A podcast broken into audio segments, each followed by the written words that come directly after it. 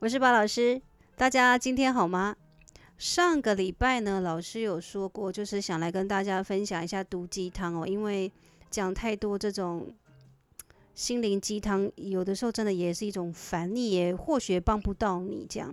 那毒鸡汤这个名词跟这个东西，其实也是在近日老师才知道，这个其实已经存在很久，真的是老师有点老扣扣，真的跟不上这个时代。那我现在就从这个 Dcard 哦，就是一个网络平台一个 Dcard， 老师讲几则这个毒鸡汤哦。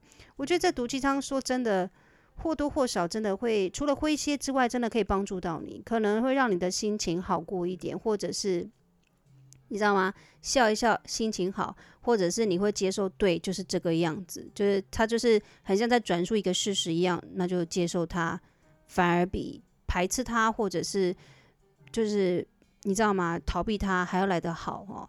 它这里的毒鸡汤是这样哦，第一个毒鸡汤就说，只要坚持，每个困难都能克服我。说的还蛮有道理的。第二则是忍一时，越想越气。退一步，越想越亏，真的，你们是不是也这样觉得？然后再来就说，你说你宁缺毋滥，其实根本就是没人要嘛，哦。然后再来就是人分两种，一种好看的，一种难看的，你夹在两个中间，属于好难看的，好有道理哦，是不是这样？哦。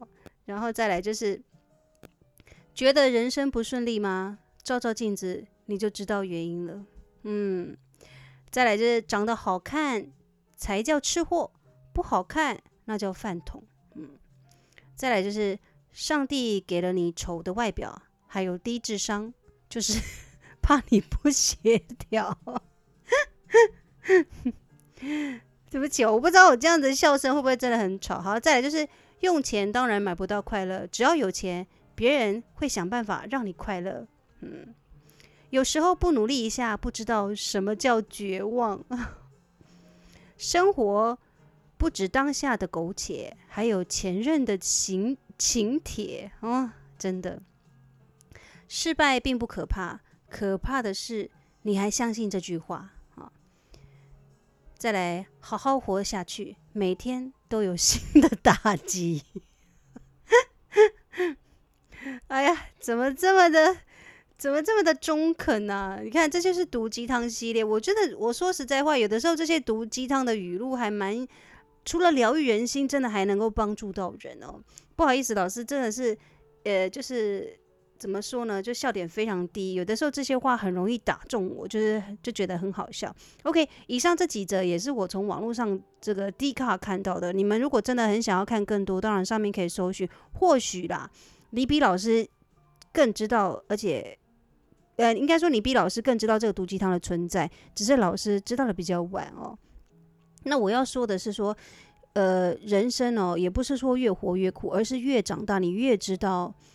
可能你想要什么哦，你更明白你的，就是你更明白你自己是属于什么样的人，或你更明白知道自己想要什么，所以你才会觉得人生越过越苦。其实也不是这样，很多时候哦，我觉得人生从出生到死亡的这个阶段就是一个挑战，一个功课。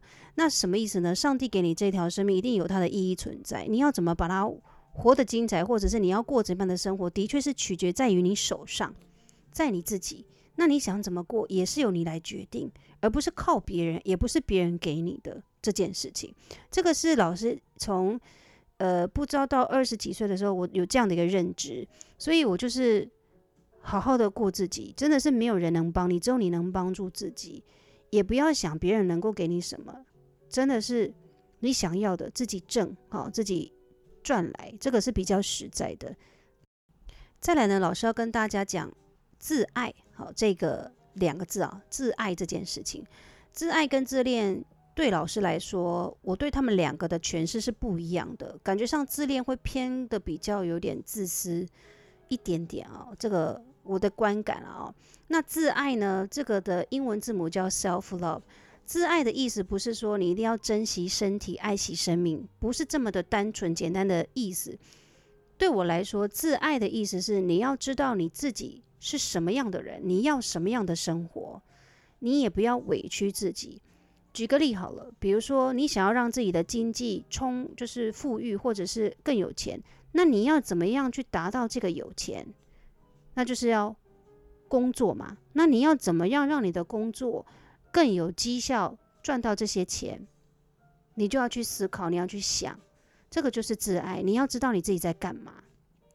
你跟人相处也是，你是要做你自己呢，还是要被别人拉着鼻子走？通常你应该是要知道你自己是怎么样的一个人，在跟人家相处的时候，那个是最自在的。如果跟你相处的人能够接受你这样的一个个性，他了解你，他懂你，他就会跟你持续的相处下去。那我不是说可能个性迥然不同的人就不能相处在一起，并不是这样的，因为大家互相了解，每个的个性不同，所以在相处模式上，你自己就有一个开关一样，你会去做调整。相对的，你知道你是一个什么样的个性的人，那你就会物以类聚嘛，你就会跟那样的个性的人相处。